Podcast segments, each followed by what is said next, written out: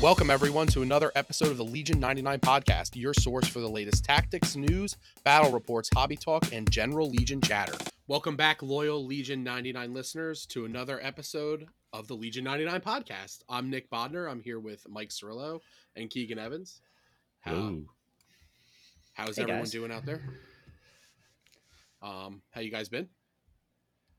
Good, good. Been Good. enjoying, uh, enjoying some, you know, warmer weather. A little bit too warm sometimes, but that's summer, and It's at least I don't have to terrible deal here. with humidity. Uh, So- yeah, it's been like 105 degrees with 97% humidity the last Except- four days here, except today. except today. Today is Uh. Sunday, and it is like 80 outside. I know, it's and it feels actually cool. nice. I was like, I'm gonna put a long sleeve shirt on. It's nice and cool out of here. Oh no, I'm kidding. Oh my god. I did get my to car though. My car wasn't boiling hot when I got to it after work today. So it's like, uh, something's okay. Maybe the we're not one time I regret Yeah. black leather interiors is this. Oh, man, I know it's terrible.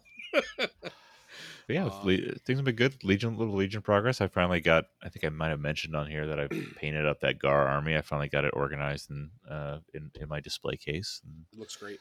I have an uh, lat box opened. I got the baggie of sprues and stuff onto my table Uh. before being overwhelmed by intimidation. There, so that's that's progress. I've been like between hobby projects sort of. I've been like bouncing back and forth between like a board game commission and a few Legion things here and there.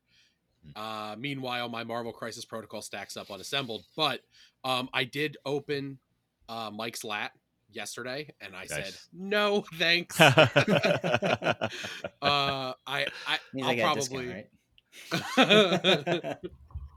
it's uh it's a lot of pieces um i i expected it to be a lot of pieces because the aa5 was a lot of pieces but Mhm. there's like a lot more like oh stop here because of this step and go Yeah. online and check this and i'm like i know there's nothing on that website Like, yeah, they're lying to me there's nothing there stop so- here and figure it out.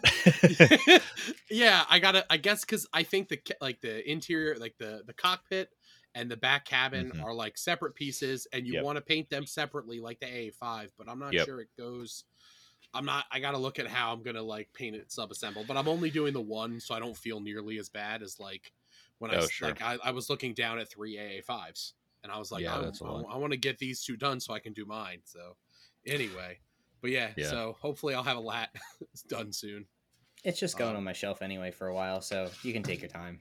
It's a nice desk piece that I can put in the background of the camera here. there we go. It's true. I could put it back in the box, but then I'll like be sitting there with nothing to paint, and I'll be like, "Oh, Wookiees are coming out soon. and I'm gonna have to paint like seven boxes of those." We'll see. It'll get done. Speaking of Wookiees, what are we talking about today, Nick? We did get some more uh some more Legion news. Um, we got the Wookiee some Wookiee generic command cards. Um. And a few new upgrade cards, the both force cards that were the headers were spoiled, and some Yep. new uh, trainings. But we're going to get into those in a little bit. Um, we're going to talk a little bit about upcoming Lone Star, um, Lone Star Open. Mike, you're going to Lone Star. I am, yeah. I'm going to be casting that and probably bringing a backup army just in case something happens. Uh, and some of those tables are actually previewed now on the Legion Discord uh, on the Lone Star Open channel. I think there's like seven or eight of them that are up there. I guess they're playing a local tournament this weekend and using it as a test. So we got a, a nice little teaser there. There's a really, really cool Hoth table with a giant ion cannon that I know is just tickling Nick's fancy. Rip. Um, so yeah, Lone Star. Uh, Mike, I, I I believe you're planning on streaming with Endless, correct? Like Yes, mostly? hopefully I'm not actually Yeah. playing any games while I'm down there. hopefully. I'm God just gonna sit there for two days, eat Texas brisket, and tell a bunch of sweaty nerds what they're doing wrong. So I feel like I'm probably the real winner. that sounds like Actually- one, one of those secret hacks to uh, uh, nerd gaming life. uh, that, that the- success is not what it originally looks like Yeah. when you're starting at the bottom.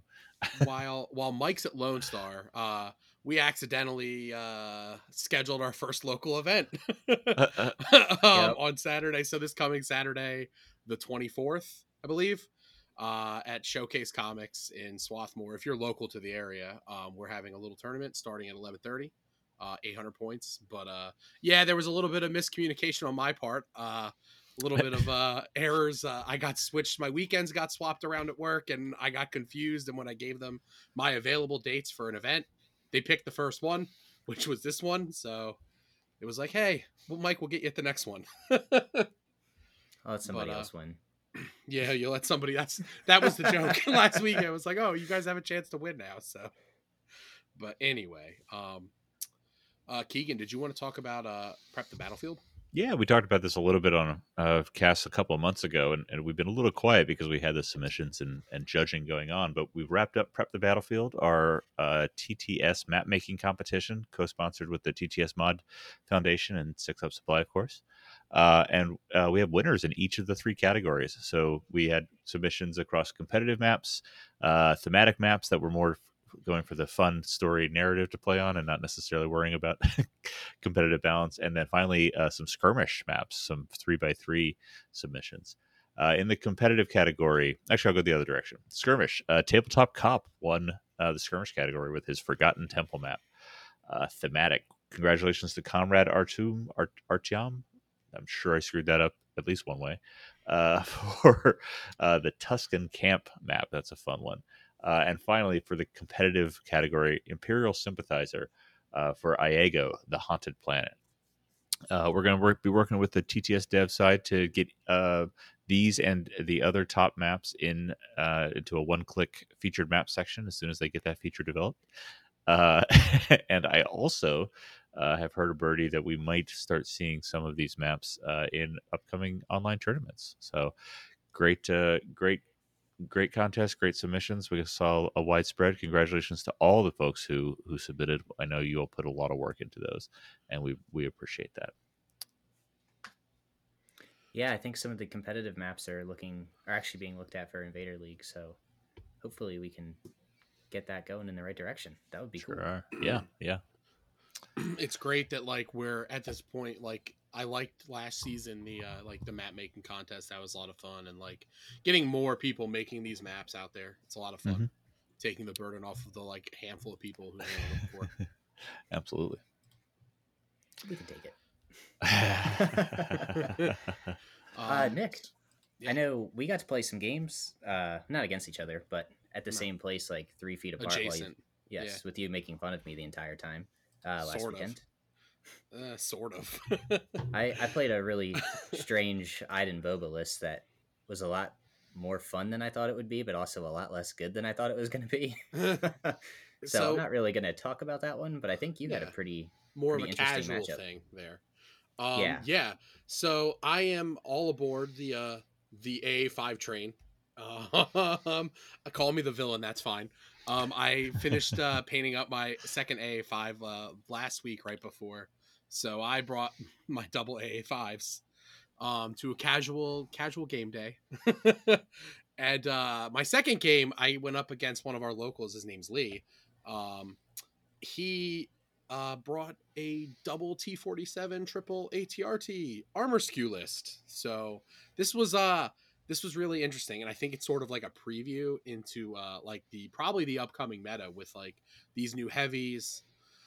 Um, the AAT's already in a really good place, uh, thanks to the last Invader League, and uh, even in Yavin base a little bit. The Saber tank is getting a lot of like people are really looking at the Saber tank as like especially a very good like anti armor armor piece. Um, so I think we're moving into this sort of like armor meta, but like this game was uh, a lot of fun. Um, I ended up winning it, but it didn't feel like I was going to in turn one when my first A5 uh, just died uh, to two T47s without aims. Uh, it like just uh, so there were three shots taken on it. It was the to both T47s, and there was uh, an ATRT laser cannon that took a range four shot and did one damage. But uh, the AA5 saved basically nothing, and I had activated R2 already, and my I had a rebel trooper with a repair droid that wasn't helping me that round. Um, so yeah, uh, we played rollout and breakthrough. Um, it was terrible. uh, it's like I- I like breakthrough with the list that I have because I was blue player, but I do not like breakthrough against a double T47 list. But it was in the third category, so what was I going to do? Um, you were going to play it. yeah, we were gonna play it. Um, we ended up playing rollout, and his T forty sevens got shots round one. Uh, we I ended up getting wedge down with some just it was the wedge speeder that was uh it kind of like overcommitted to get that AA5 round one. Um, he did get it, so I guess that was worth it. But I ended up getting wedge out of there at the first activation of round two because I took some pot shots with like rebel troopers, uh, fleet troopers with the extra guy and the shotgun. Um, sometimes they can like uh, kill armor pieces when they just roll like three crits. so uh, it was a back and forth game. Round two, like I said, early round two, wedge died, and then it's really started to look like I was going to take it um, he was taking more shots at my second AA5, obviously. Um, and the, near the end of round three, this AA5's limping along. It's got three hit points left, and uh, all of his ATRTs had gone. His other airspeeder was dead. So it looked like, you know, this AA5 is probably going to survive this round. And then lo and behold, naked rebel troopers roll up and just throw three crits at an AA5, and the AA5 didn't save.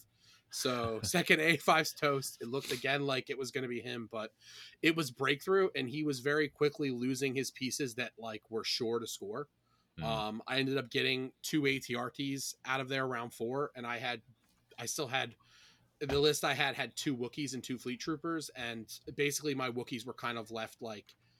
Uh, because he was spending so much time shooting at my AA5s um, with the ATRTs, and most of his other activations are naked rebels and snipers so he really didn't uh he didn't really have an answer for the Wookiees anymore. Mm-hmm. So the Wookiees were able to just kind of like run up the flank there where the first ATRT was dead and just finish off uh like basically they were going to be left like uncontested. Um he still had his R2 and his R2 was in a really good spot to where it was probably going to score, but I ended up uh getting a fleet around the corner um the uh the leader had range but couldn't see but i just threw everybody else out to the side so they could see and this fleet uh threw nine hits into heavy wow. cover. Uh so r2 died and that was about when he conceded because he was like that was pretty much it. Like it was a back and forth wild game but uh i had a lot of fun. Um and what double what double aa5 list were you playing? Um so two A five. I had a rebel officer. I didn't run the. Uh, I didn't run a field commander. I ran a rebel officer partly because I wanted the. I needed the extra activation because like you know nine activations doesn't feel good. You want ten. Um, so the officer had no upgrades on him. Um, I have a naked R two. Two AA fives, both of them have the unorthodox tactician, never leave home without him. Uh, the Gonk droid, and the AG two quad laser cannons. So they're they're a little bit more expensive, but they hit really hard um, a, a naked rebel trooper uh, with well, not naked, but a rebel trooper with an astromech uh, for the extra repair, and two Wookiees with bowcaster and offensive push. Um, I'm starting to feel like in the list because I played this list a few times on TTS and in real life. I'm kind of feeling like I might want tenacity over offensive push just because I'm getting so many aims from the tacticians that like I especially if something dies, I tend and if both AA5s are alive, I tend to like have enough aims. Like, I don't know. I'm probably crazy. Always want more aims. Um no, I mean that makes sense. There's there is a point where yeah. it's just redundant with as good as their dice are.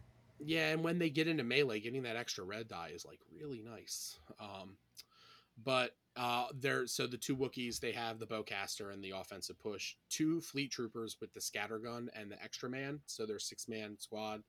Uh, Twelve dice is a whole lot of dice at range two with Pierce. Uh, when they get there, it's disgusting. And then the tenth activation is just a naked uh, strike team, sniper rifle strike team.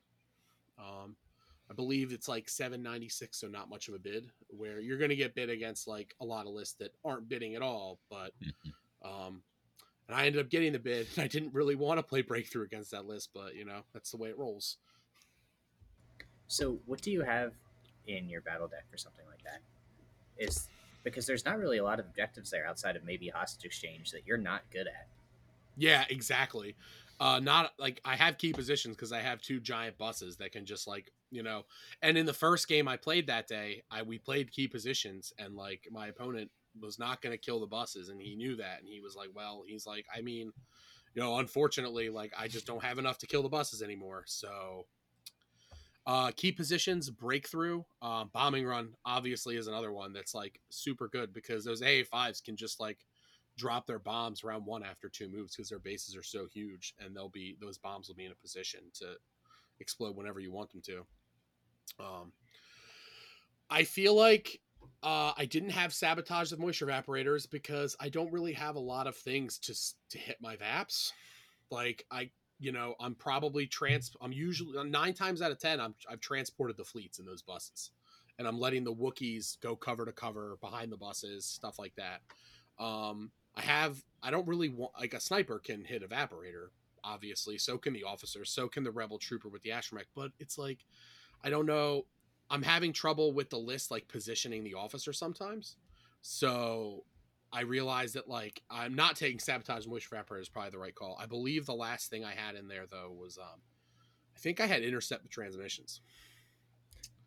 No, that makes is- sense. That's that's what I was going to ask if that was your fourth because you can kind of block off your own intercept points as well as your opponents with the buses, and then Mhm. the Wookiees and fleets want to get close in anyway. So seems like a win. Yeah, and there is that little gap underneath the AA5 that you can see. But if like you angle those AA5s like on a piece of terrain or something like that, then that gap is like usually gone from certain angles. So then it's like a giant line of sight block. makes sense. Yeah. Keegan, So- have you played any games in the last, uh, I guess, a couple of weeks? Uh, no. Anything, I should say anything that you want to talk about. Uh, no, I don't.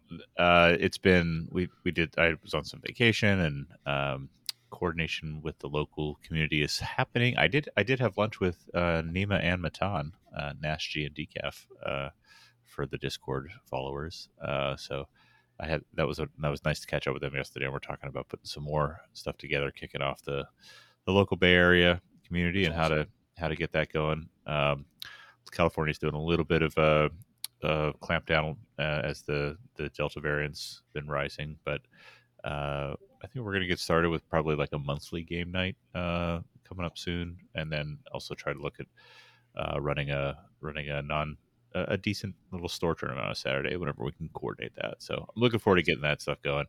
Um, I haven't played much TTS. Uh, I, I think my bubble burst, my TTS bubble burst by playing it in real life game, and then that combined with uh, the summer has held it off. But looking forward to Invader coming out. I know there's some some ladder games going on on the competitive side, and uh, I'm really just looking forward to getting back on on the table in real life. So Yeah, I did. I did get to play a TTS game. I uh, I choked against the Germans, and uh, we weren't able to to beat them for Team League. Uh, I I mis misjudged what a piece of terrain actually looked like, and didn't realize you could shoot through the center of it.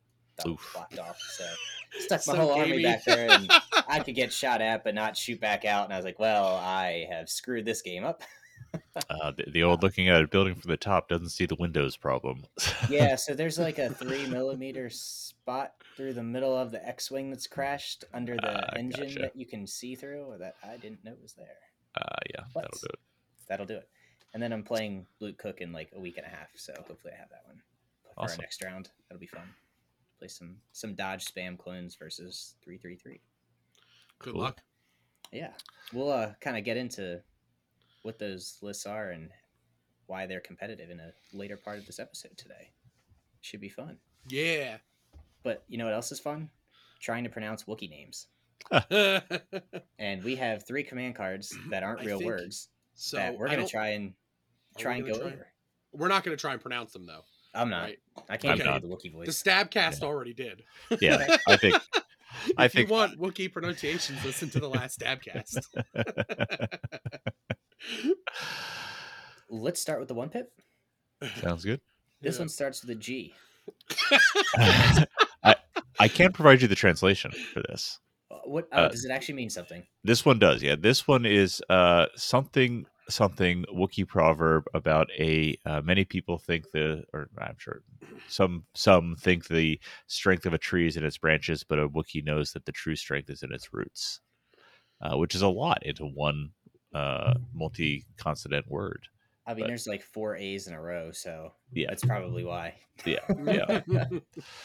But this gives one order to a special forces or support unit. It's Republic only. Uh, all three of these Wookiee cards are for Gar only. Uh, Rebels do not get access to these. Yep. Um, Shame. While a, I think it's a good thing. While a friendly unit is issued an order by a commander Wookiee trooper unit, if it is wounded or one or more of its minis have been defeated, it gains an aim, a dodge, and a surge token. So it's like Cassian's um, last stand card, but Yeah, you just need to have really one good. wound, and you don't have to choose. Yeah, it's pretty good. Mhm. But Yep. it's only on that Wookiee unit. It does have the uh, flexibility, kind of flexibility, if that it's issued by a Wookiee commander unit. Um, so you could issue this from a Wookiee commander and then also have seized the initiative on a Wookiee commander unit. So you could stretch it to two if you really want to get tricky with that, and and that's how you wanted to burn a seize the initiative five points. But I actually didn't think about that. That's a really good point. It's not terrible if you have like a reason to do it. You shouldn't go out there Yeah. and be like, "This is the plan. We're gonna play this." Yeah, but yeah, no, it's really good. No, that actually gets me thinking because there was a little. We had a little discussion before that you could potentially run a, a pretty beefy list. That's a Wookiee with a bowcaster, um, Mhm. a commander or a chieftain, sorry, and then the generic clone commander, and basically the rest of Rexstar. You know, like two arc strikes and a whole bunch of phase twos. So Mhm. if you want a gun line with your clones and decide to throw both your Wookiees forward, this is a pretty good way to get priority on you know on the one pip and then get them some tokens. Yeah, Mhm. it is a s- it is a special forces or support unit. Mhm. And just to be clear, the seize has to come. The order has to come from a Wookiee commander. So this the seize would only work on Chewie or the chieftain. Yeah. Mhm. So- This seems Very fine. well. I mean, Yeah, it's yeah. It's probably a good thing that a generic card is not busted that you need to include. Yeah, It all, all, of, all of these are like plus plus ups on top of ambush, push, and assault when you have Wookiees, uh, which I which I like. I like that as a as a kind of theme in there. So, It's uh, it's not. It's also not like it doesn't have like 80 triggers and give you like five keywords either. So I can appreciate Right. that. it's pretty basic. um, I like it. I think it'll see play a little bit, but it's going to be tough because you might have to take that over blast off, and I'm not sure that that's happening. Yeah. we'll see. Keegan, do you want to take us through the two pip? Sure. This one translates into something along the lines of into the trees, which, if you need uh, one Wookiee word to do an entire proverb, of course you can say into the trees in two words.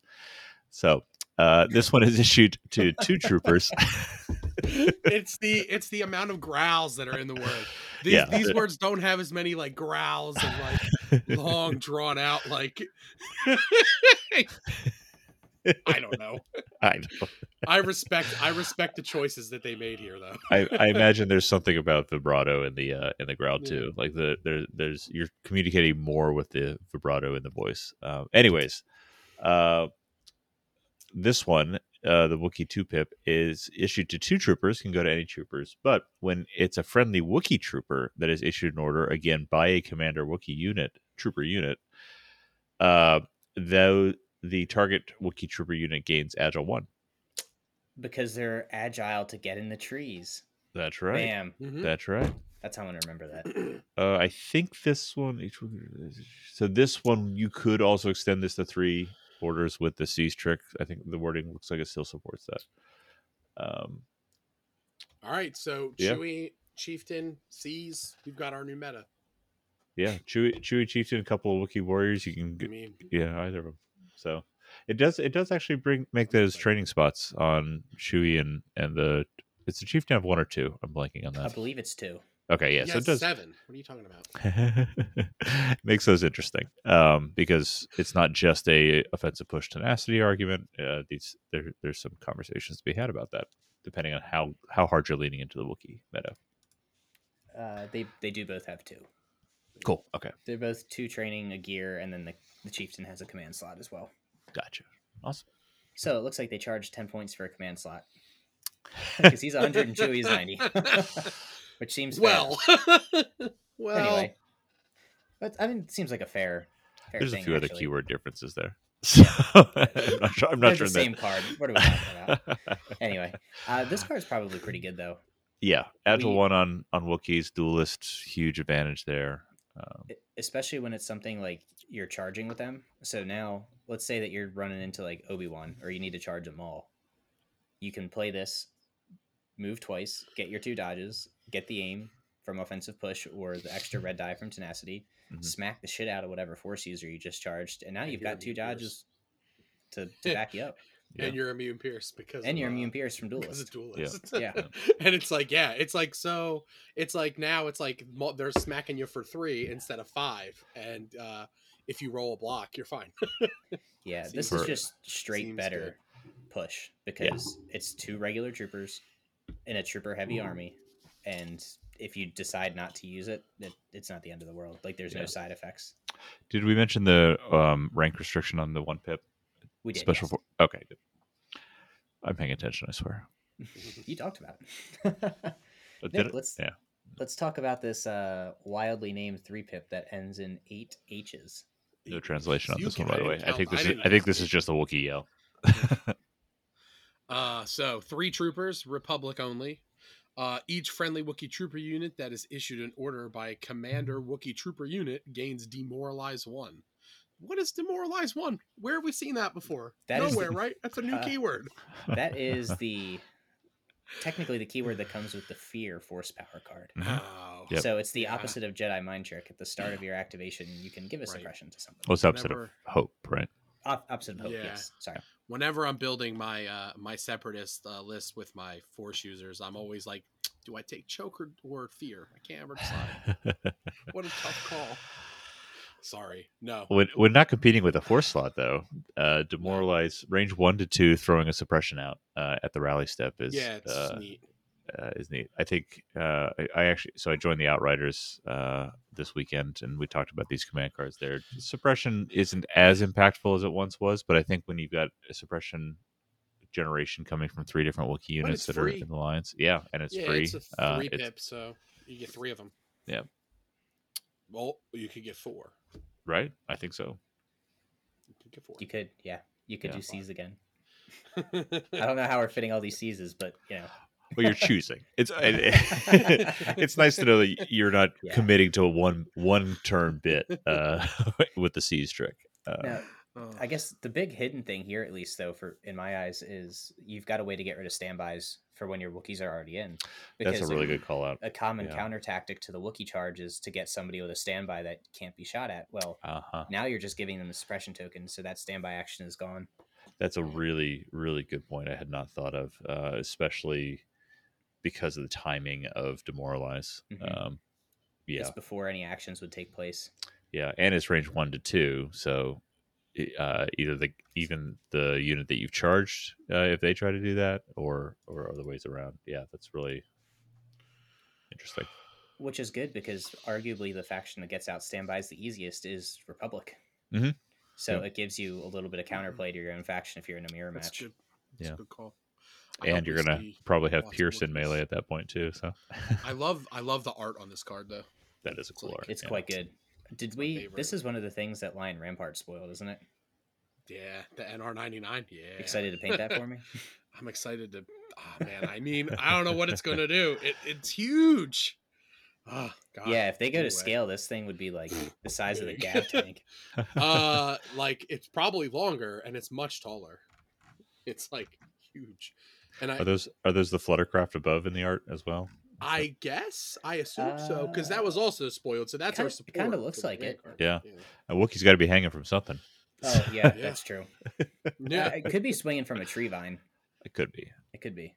Yeah. But I'm gonna say it's a Fluttercraft because Yeah, that I like it. sounds better. Yeah.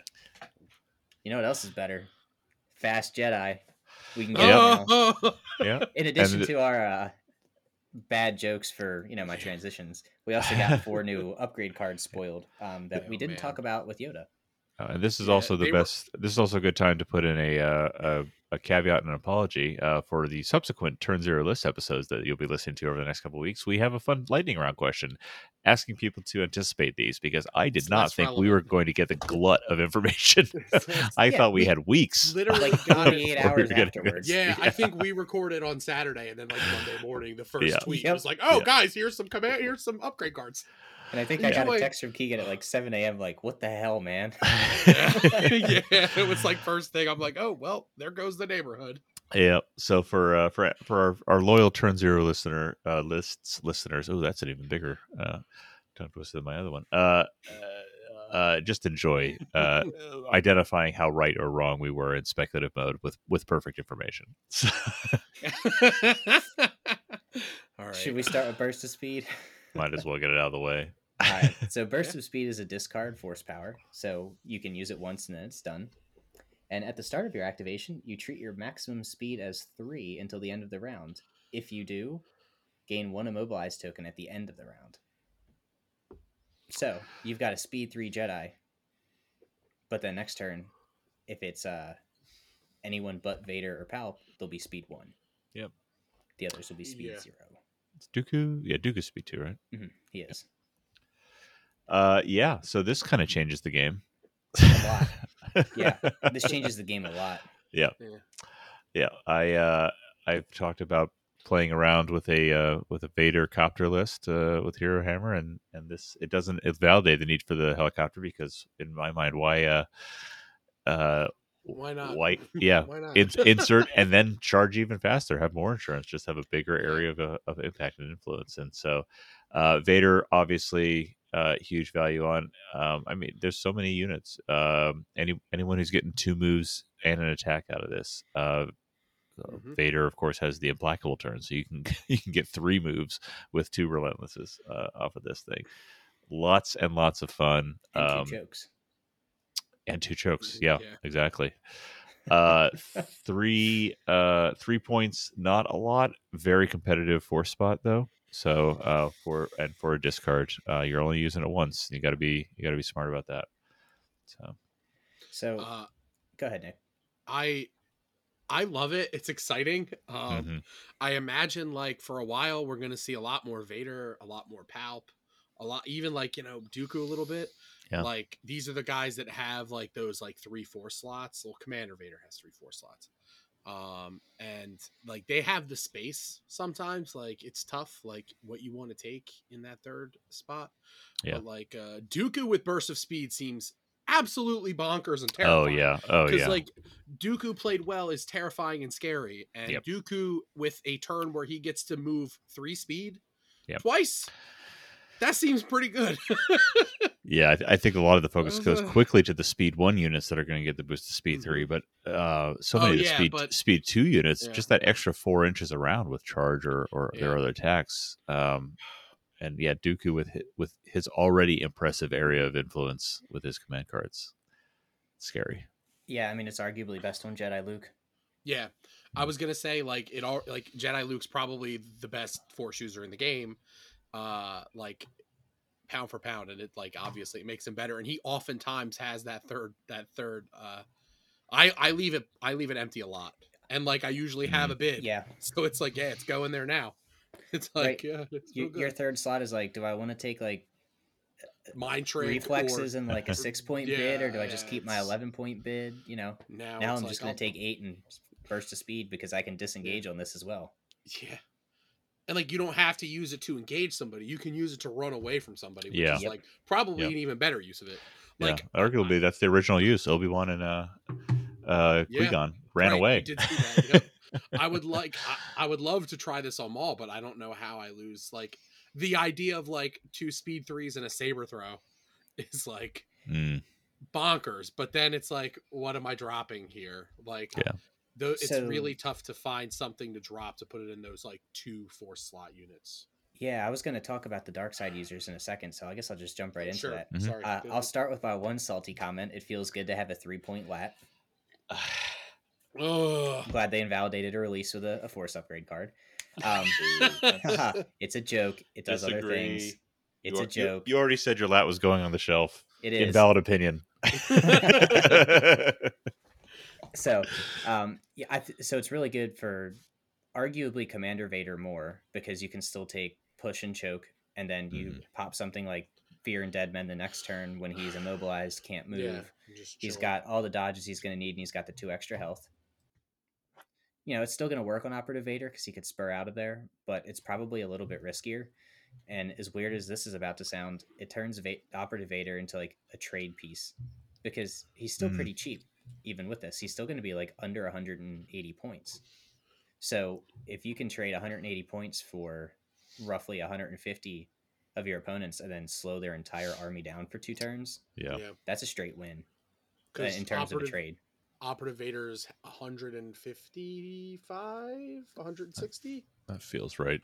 TT is failing me right now. But uh, only 155 points. Yes, oh, there we go. So force push burst of speed. I'm gonna do. like, choke. I'm gonna do choke here. Um, Are just- you? Yeah, keep him even leaner.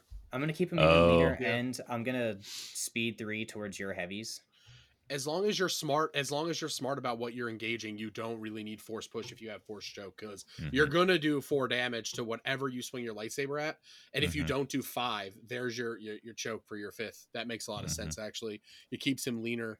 And like you don't need force push to like you're not using him as like the end game piece to like push things off of key positions and off of vaps and Right. things like that. he's not gonna. He's not gonna live to see the end game. Like he's probably not gonna live to three. So you might even do Yeah. something like play Darkness Descends, get into the fight, Mhm. turn two, play Vader's Might, and then he's dead. Yeah. So D- if you put does or implacable, depending on what you want to do. D- does this card, by increasing the odds of getting in, does this bring the uh, stock of Fear and Dead Men up at all? Uh, yeah, I think it does. Um, I think, Mhm. in my opinion, you probably run that with Commander Vader. I don't think Mm. Vader with only six health has enough to actually survive long enough to That's make fair. it worth it. sure. But I that's that's purely a thought. I could be very wrong there. yeah. what yeah. about Kallus and contingencies? Anyway, we're not That listing could be a here, but I I, I'm I looking at, love like, I Kallus love my contingencies. yeah, I love my Kallus and I know Kallus and do. Vader list. So Seems Well, good. see now now you can turn that lat into an army. mhm. So now Yeah, Kallus and Vader yeah. go in. So you can afford some when heavy weapons. when there. Vader slows everybody down for two turns, Kallus and the gun line can already be in position. yeah. yeah, It actually makes me want to play Iden Vader again because I, I messed around with that. Okay. that's interesting too. again, I you know I'm playing all three, so We have different Oh, styles. we do we do have different But styles. uh, Oh, that that Vader we'll talk about that at the in the final segment too. How many royal guards do you have with you? Also, I have three royal guards on my I'm, shelf. I'm out of Maybe I can points. finally yeah. I mean, we'll get there. yes, yeah. Um, Speaking of royal guys, so we've spent a lot of time on one upgrade. We want to do the force lift one next, and then we'll get into the yeah, segue that I was yeah, setting yeah, up. yeah. Let's get let's get this one out of the way. This Yeah. card. I do one quick thing I just wanted to mention. Yeah. Uh, with Jedi Luke, one of the reasons I think Force Speed could be the best on him is you can box grab with him. Yeah. you're not wrong. Uh, it's one of the it's one of the only objectives that Jedi Luke himself is not absolutely bonkers good at. and and now he now is. he is. So I, I think He's a that's why it's Mando the for a turn. Yeah, I'm gonna have Yeah, to learn how to play Je- for a turn. Jedi Luke, aren't I? The most, you're gonna need to learn how to play against him. yeah, that's Can you sure. learn before Team League next time? Shh. Sorry. Force lift. Let's lift ourselves out of this conversation. Ooh, Oh, that's a better is- segue than mine. Yeah. So this is a tappable force power. It's five points. Cool. And it says when you deploy, you may place a barricade at range one, which means range one of this force user. Yep. Uh, we got that clarification from the AMG forums. Okay. And then you get a free action. Choose a barricade at range one and move it to within range one and height one of its current position. I don't really want to talk about this card a lot because it's very. The card itself is not great, but, But the, things that you can do to block off objectives and get really gamey are going to need to get clarified before Uh, it's in the wild. It's a Yeah. good thing none of my terrain sets feature barricades. Yeah. because like yeah if you're still if you're putting you should not be putting barricades like near like near the center of the table so that it's ever ambiguous that like oh this this barricade's a kp now and i have i have yoda with force lift or Yeah. or like a payload that you just you can designate Yeah. your opponent's uh, barricade or payload objective to be a barricade. I'm just going to move your objective the entire game. Yeah. yeah you that's can't keep yeah, up with it. that's a problem So I, I do. I, gonna- I do think that those things. I've seen conversations somewhere. I think that those things are going to be talked about um, Mhm. in FAQ or something before we before we see the uh, this thing actually in stores. Um, yeah, I, I do. I love the concept of this. This is the first one that we, you know, are able to interact with the battlefield and move some stuff around. Um, hopefully, we put some uh, boundaries on degenerate abuse of it. Um, it, it is in a very competitive sport force slot, uh, and it's hard to justify that. Um, but it, maybe you know, I could also see like this having having de- deployable and movable heavy cover can be advantageous and if, if you're really kind of building around it so i think that there's some interesting stuff there um, but we'll see. We'll see what we see. That's funny. You you like it because it interacts with the battlefield, and that's why I dislike it. Just going What? off our contrasting styles. I styles. my first Mike, impre- don't my first impression is that it's Marvel Crisis cool. Protocol ever. Then. Yeah. I, I, I, I tried. I wasn't a fan. don't. I wasn't a fan. I mean, I thought it would like. Yeah, I, I, don't I, know. I, am making an assumption that in interacting that it will be clarified that it it, Yeah. we will not be able to like really Yeah, screw with objectives like Yeah, like that's- some of the ways. I- and I- if that's the case, where it, where it's a little more fun for me. I very much hope you're correct, and Yeah. that's why I personally Yeah. don't really want to talk about That's it fine. until we get that clarification down there, Uh, because we- that's going to shift the narrative. Yeah, we spent so much time in Burst of Speed, anyways. We could be done We're with trying to those cars. protect everybody from our bad hot I don't know. I think my segue Let's to the wrong card was better than that segue. oh man, uh, we're going right into this, right? yeah, yes, right into going. this. yeah, into it. All right. Most exciting thing about Protector, Ahsoka on the card art. Is that everyone? Everyone with me Yeah, on I that? mean, Yeah, I'm actually really excited to try this in my I IRG. no, I, I, yeah. Yeah. I this, I think this brings some IRG and Obi. I think this is are are going to be interesting. Again, competitive training spot on I Obi, super but don't hate it on Chewie. I Yeah. mean, I don't hate it on Chewie. So yeah. Oh, actually, you know what? I have lost enough Mark twos because Yeah, my Mark guard, II, yeah. I got crits rolled Yeah. in on him when I was when Chewie was my only backup. That yeah, you're you're spot on. I think those yeah. I so don't hate it on Chewie. thi- And this he is has, an He has two interesting. training slots. Yeah. Both both versions have two training That's true. That's true. And I do usually leave it one of Chewie's training spots empty. Yeah, it's both. usually so. yeah, it's usually offensive push for me. But yeah, Mhm. do We should, we should talk about what it actually does. we do so. Protector is a four point training upgrade that's tappable, and it says while using Guardian, you can cancel crit results as if they were hit results. During the end phase, ready this card. So it works like improvised orders. So at the Yeah. end of every turn, it refreshes. you Yeah. could get two Um, uses out of it.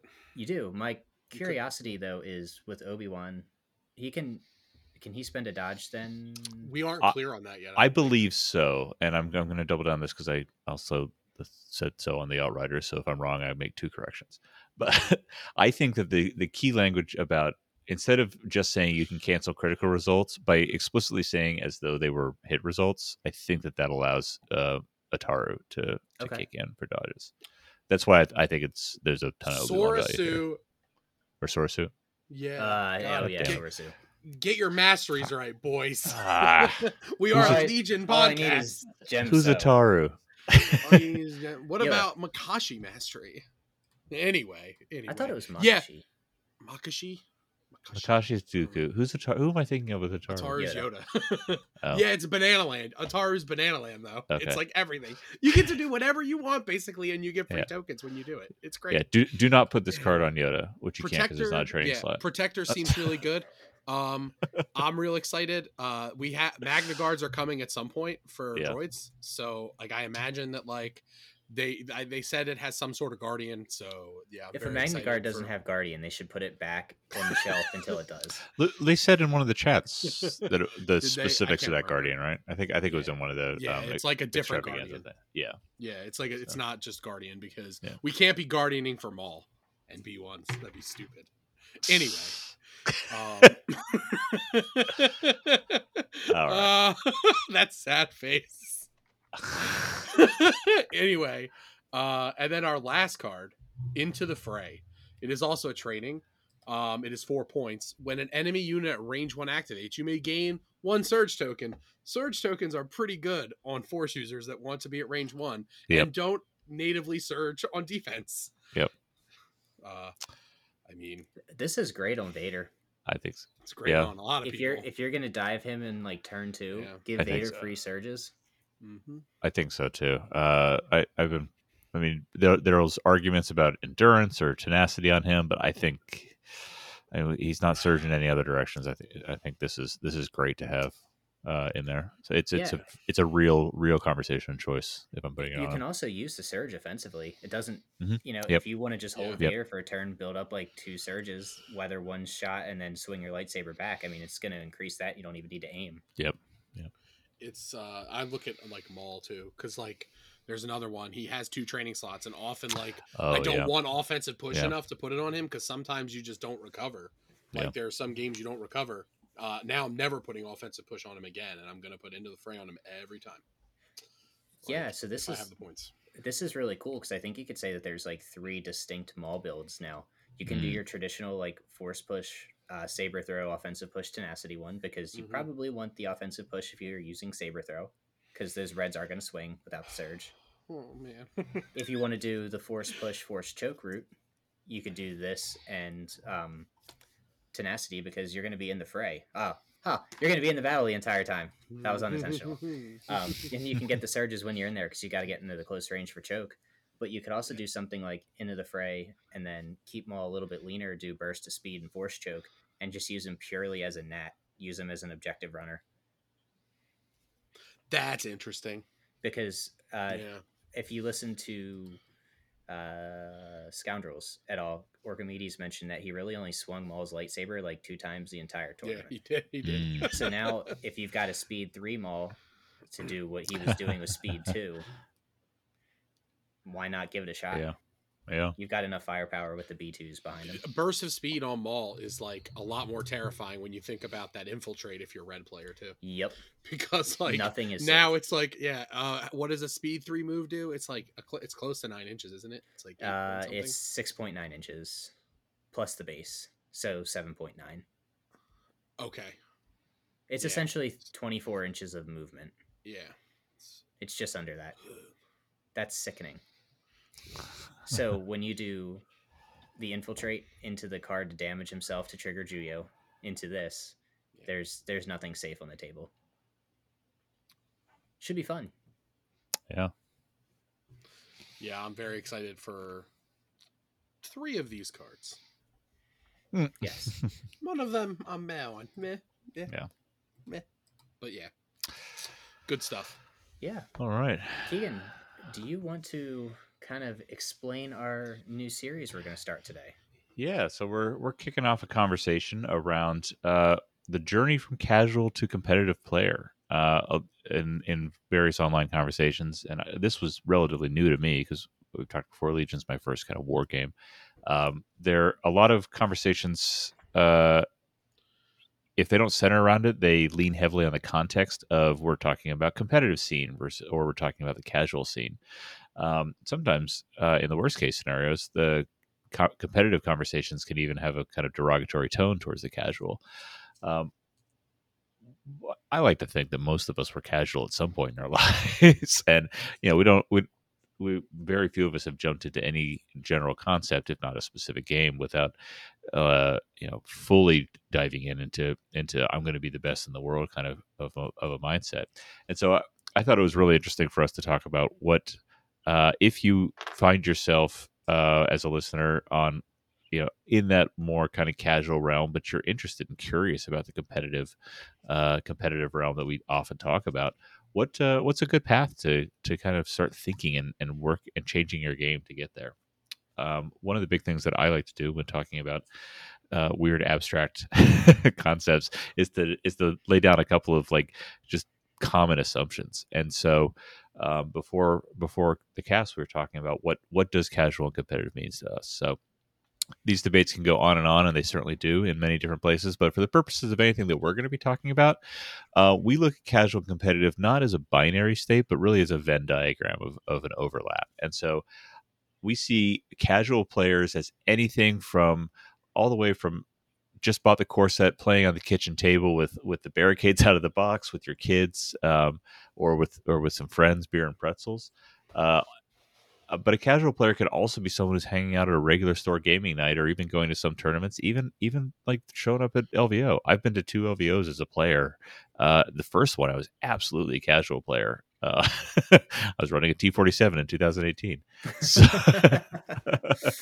um, but I had a lot of fun in a competitive environment, and so I, th- I think there was some good overlap. So casual, again, anything from just pick the pick up the box, playing with the kids at the kitchen table to um, to en- entering in tournaments.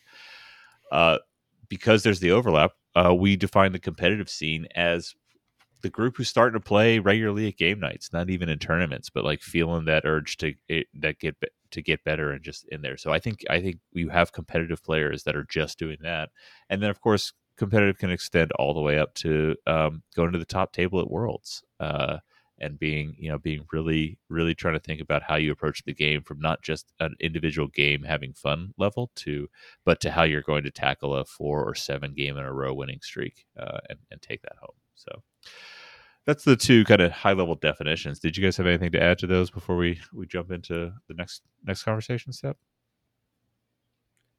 No. No, I just want to reinforce the idea though that this is not meant to be a class system. Mm-hmm. This is Absolutely. just, this is Yeah. just purely a, a conversation that's come up in a number of different areas of well, how do you take that step from just playing with your buddies at home to you know going to a tournament with the intention of winning? Yeah.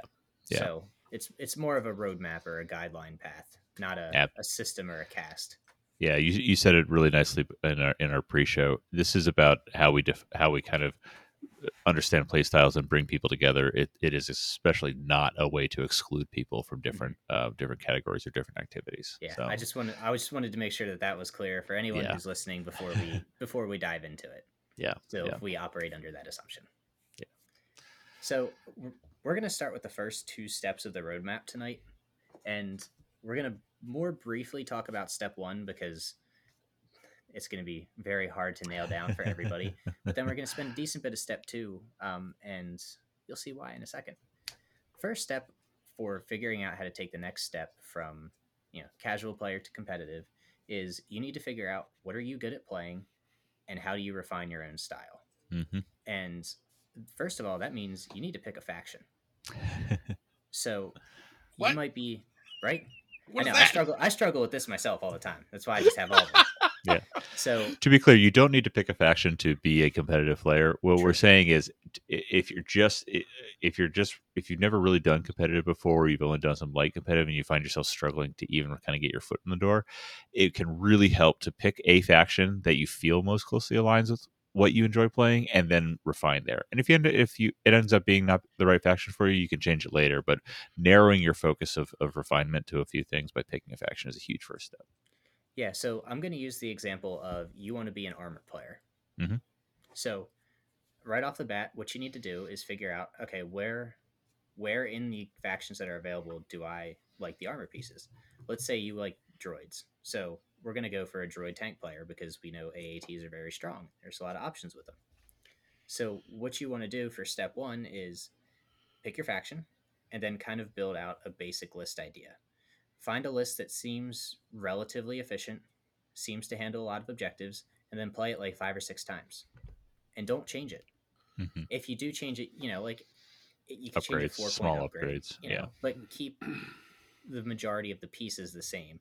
If you're playing with two tanks, play with two tanks for five to six games. Don't flip flop between one and two because you're really not going to learn because they're very different style and then you just need to refine that. So you might find that you like a little bit of a higher activation count versus a, a beefier core. So after you've played five games with the 10 activation one, maybe drop the heavies and get to 11 activations.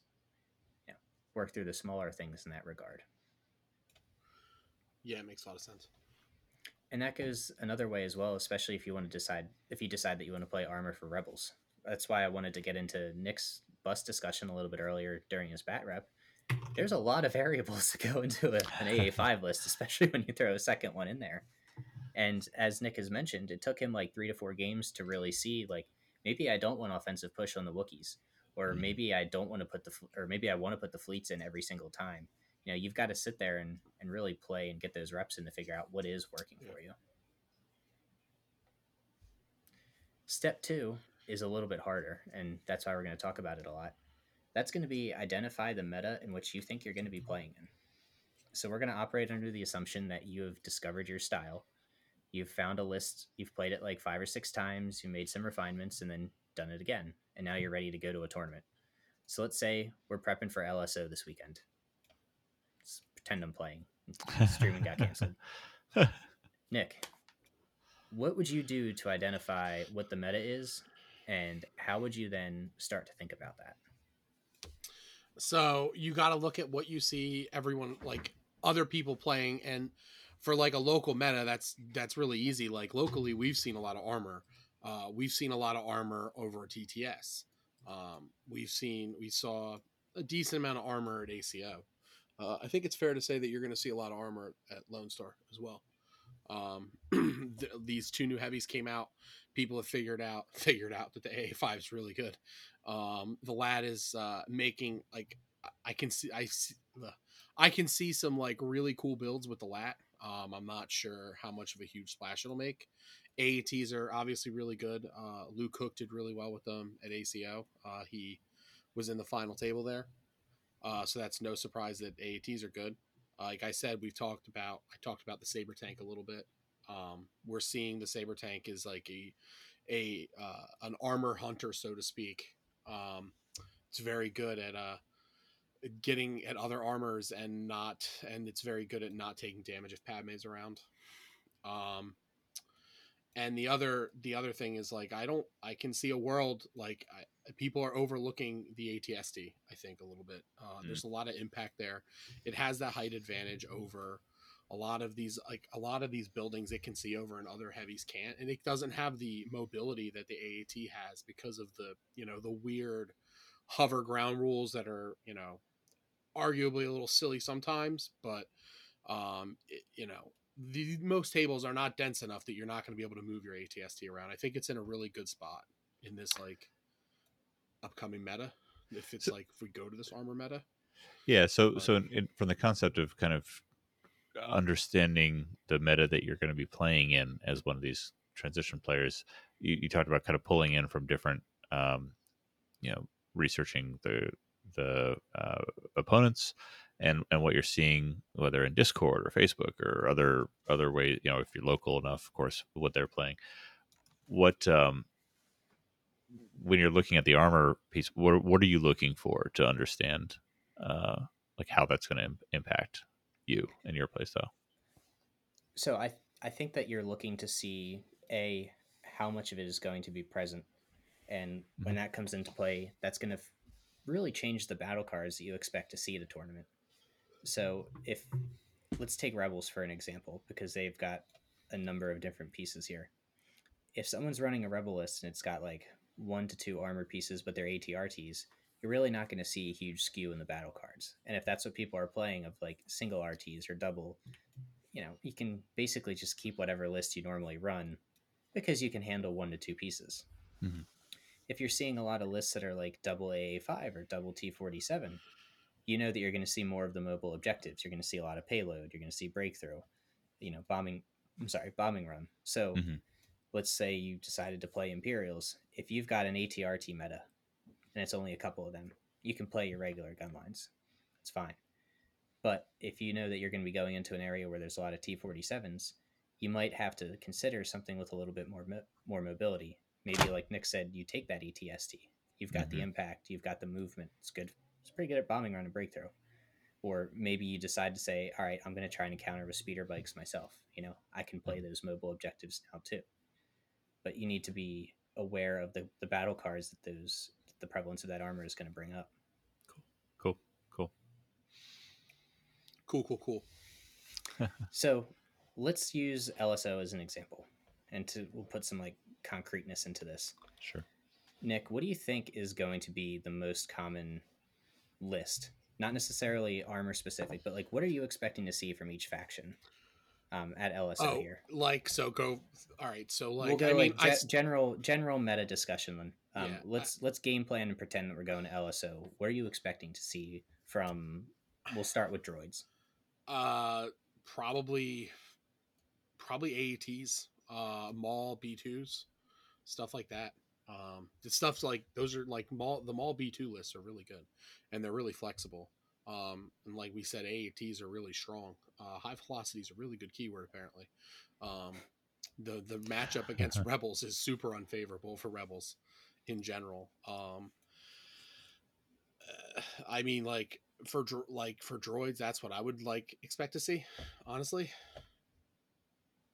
And um, so, what are you going to try to theory craft to like counter something like that or to have a, a plan in place for is that is that like where you're going aa5 for that because you think you can kind of deal with both of them um yeah i mean i think like if i were going to lso um today i'd probably be bringing that double aa5 list um there's a lot of impact there's a little bit of impact everywhere in that list and there's a good amount of Pierce um impact two on the quad laser guns if they have an aim it's usually like three crits after cover stuff like that um, Wookiees still have bowcasters uh, with Pierce and Impact built in.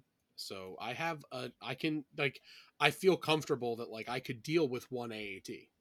Um, I don't know that I could deal with two, but sometimes you only need to get one if it's like a double AAT list or something like that. Um, so that's the kind of thing I would be looking at. It can handle a lot.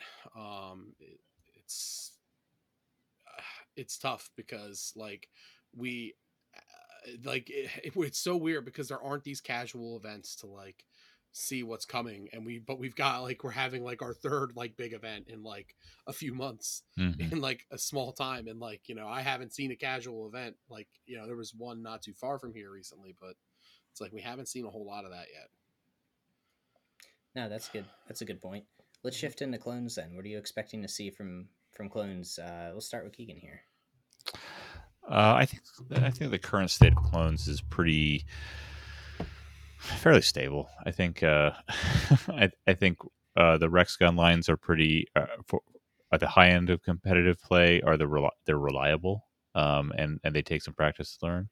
Um, I I really hope to con- you know I always love it when I see a force user break out and and that certainly happens. The interesting thing about uh, a lot of competitive casual conversations is that uh, there's almost like this center that the bulk of the competitive like meta aligns around and then you go and you look at historical wins at uh, lvo or or others and it's palpatine is the one who gets it it's the force users who it, it- the players who learn really really really learn their lists and other lists and understand how to play these nuances uh, and um, rise above the uh, the pure averages uh, that that are the are the high end of competitive. So um, I I we talk about finding your own play style. Uh, one of the biggest things that helps me stay engaged in the community and conversation is that um, and I know I'm on a huge tangent because your question was Gar at LSO, but uh, is uh, that just because your playstyle isn't like meta um, statistical gunline kind of style, that doesn't mean that you're not competitive uh, or you can't be competitive. Um, it, it's a lot more than that. Uh, so that being said, um, I think Gar uh, bringing bringing hope if they're doing their analysis of the meta that of, of the armor meta. Um, I don't know if saber is the counter or just being ready to counter uh, armor with uh, with those higher higher generation things is going to be it. Yeah, I think that's a that's a fair bet. We saw a couple of saber tanks at ACO um, Mhm. because they were expecting to see more rebel armor than actually showed up there. hmm And I know myself, I slotted an extra critical gun in for my for my Rex start in the gun line, so I'd crit four every turn, you know, to try and punch through the armor there. quite a few of those Rex stars had RPS, had like an RPS or even two. Yeah. Um, I think that's probably what you'll expect to see from mhm. From the clones here. Is most likely it's going to be Rex star with an RPS tech, which I think is bad, but that's beside the point. Um, so I think that's what you'll probably see. And then let's just continue to use Nick's AA5 example. You've got answers to that. You know, the RPS isn't super mobile. Your bus is, so you can kind of Mhm. kite the RPS and avoid that Yeah. fire support. It's also yeah, only a can. fa- yeah, it's also only a phase one. So if you get your Wookiees Mhm. in there, um, there's not going to be that extra free surge there because it's Yep. going to have to come from somewhere else. It's only courage two. So if you get the shot on it, yeah, there's a good chance that RPS isn't doing anything that turn. yeah. Do we? We're going to see Imperials there. Let's let's be real. They're going to Mhm. show up. Tim's you- going right. Uh, yeah, but Tim's going with like a GCW faction. Hopefully. Hopefully. What do you think there's going to be like a, a defined imperial list that starts to come up for LSO? Because I think there's two options, personally. what do you think? Because I'm like, uh, people think I'm a madman when I talk about ATSTs and stuff. I mean, I think- so. So based on some of the think- table previews that we've seen so far, armor is going to yeah, armor is not going to be choked out of places to deploy. yeah, So I think you can you're probably going to see some ATSTs there.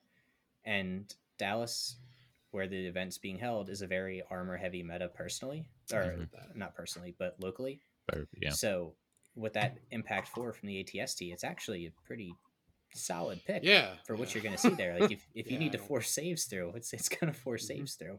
Mhm. So I think you'll see some ATSTs. I also think you'll see um, some of the like the three three three list from Iden.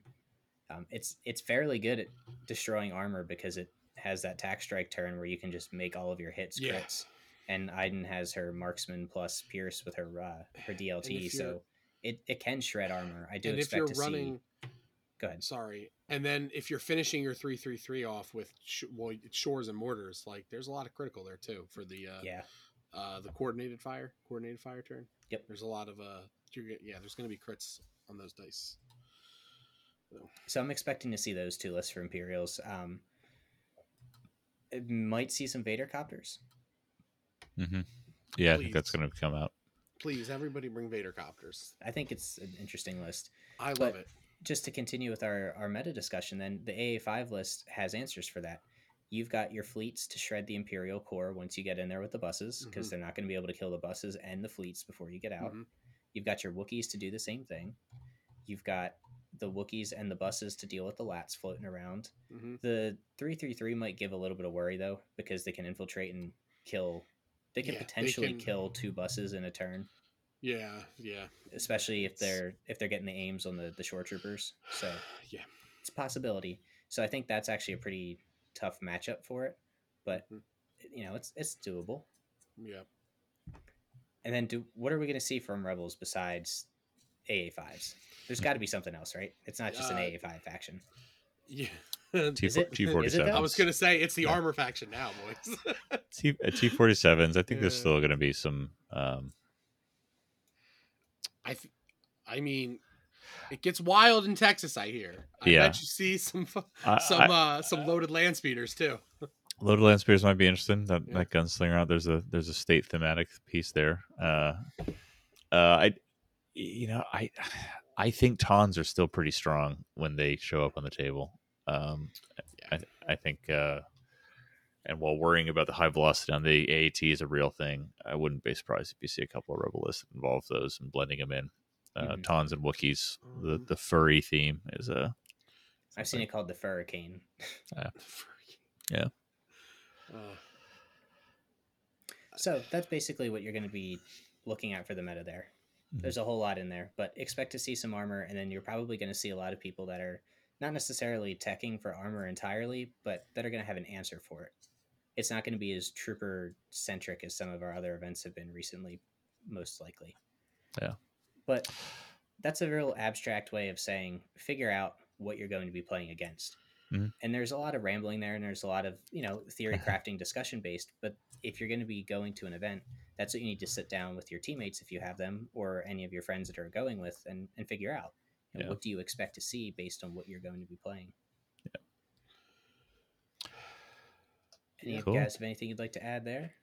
No, I think we'll keep talking through this framework and building it out to help. Because I, I really like the uh, I really like the the thought about kind of you know I we've talked about this before. I think both of us were started out heavily casual players. Um, Nick, I don't know you you two probably.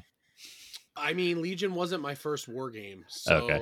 it well table. I won't say war game, Yeah, tabletop game, and I was Sure. I was a I I did okay in X Wing sometimes. when I gotcha. Okay. Applied myself, uh, but like I went into Legion with a very like mixed set. Like I wanted to Yeah. play well and do well, but I also like immediately was like I want to build a community for this game in my Yeah, area. I was trying yeah. to do that from day one. So yeah. um, it was like and it's it was hard to juggle both. And, uh, Yeah, yeah, and yeah, and so yeah, you had you had a concept of it, but you weren't focused on the commit hyper competitive scene by any means right off the bat. Mike and I, I like I didn't even have a concept of what competitive gaming was. Uh, I. I was just I like- literally played on my kitchen table for the first year of the Yep. game and never went to a store. Yep, yep. That's a lot of So- people. Yeah. yeah, so that and that's that's that's what we're definitely trying to help bring in because I I've I found a real I love the Legion community as and and that uh, especially kind of the the multi location uh, uh, competitive scene because it's it's not a cutthroat group. Uh, it's it's a lot of fun and generally is encouraging. So that's what we'll be doing here. Yeah, and we're gonna talk a little bit more about steps three and four of this framework next, or I guess in two weeks from now, and we'll focus a little bit more there on some some actual concepts of like how do you learn from the games that you've played, and hmm when we do that recording, it's going to be after LSO, so we're going to be able to say, let's break down what our expectations The were, what was there. actually happened, Yeah. and then we can kind of you know learn what we did or did not do correctly. We'll get a little bit more concrete then. Cool.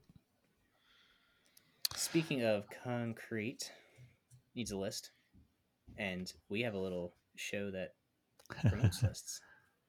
And if you would like to join Keegan for our Turn Zero lists, um, send any of us a message on Discord. Um, as you've hopefully noticed over the past month or so, we've been doing the Wookiee Week series. Um, and most of the people that are doing the list for the Wookiee Weeks aren't actually associated with the cast. So, you know, let's, uh, we're having a lot of fun just talking to a lot of different people and seeing some really awesome list ideas from all across the community. So please, please feel free to reach out to any of us and uh, we can set up a time, get you on. Yeah, those are these are great because it's only it only takes about twenty minutes tops to uh to record a, an episode of that. So, um, we love love having more and more varied guests on there.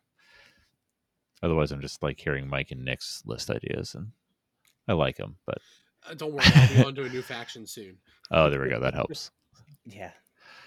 I'll be No. I'll be building. Yeah, uh, I'll get I'll get onto Gar real quick. Cool. All right, so we will talk to you guys in a couple of weeks. Um, I'll talk to everybody on the air with David at LSO, so I'm looking forward to that. If you're down in the area, please come by and say hello. Love to meet you. Um, it'd be great. And everyone stay safe, and we'll see you in a couple of weeks.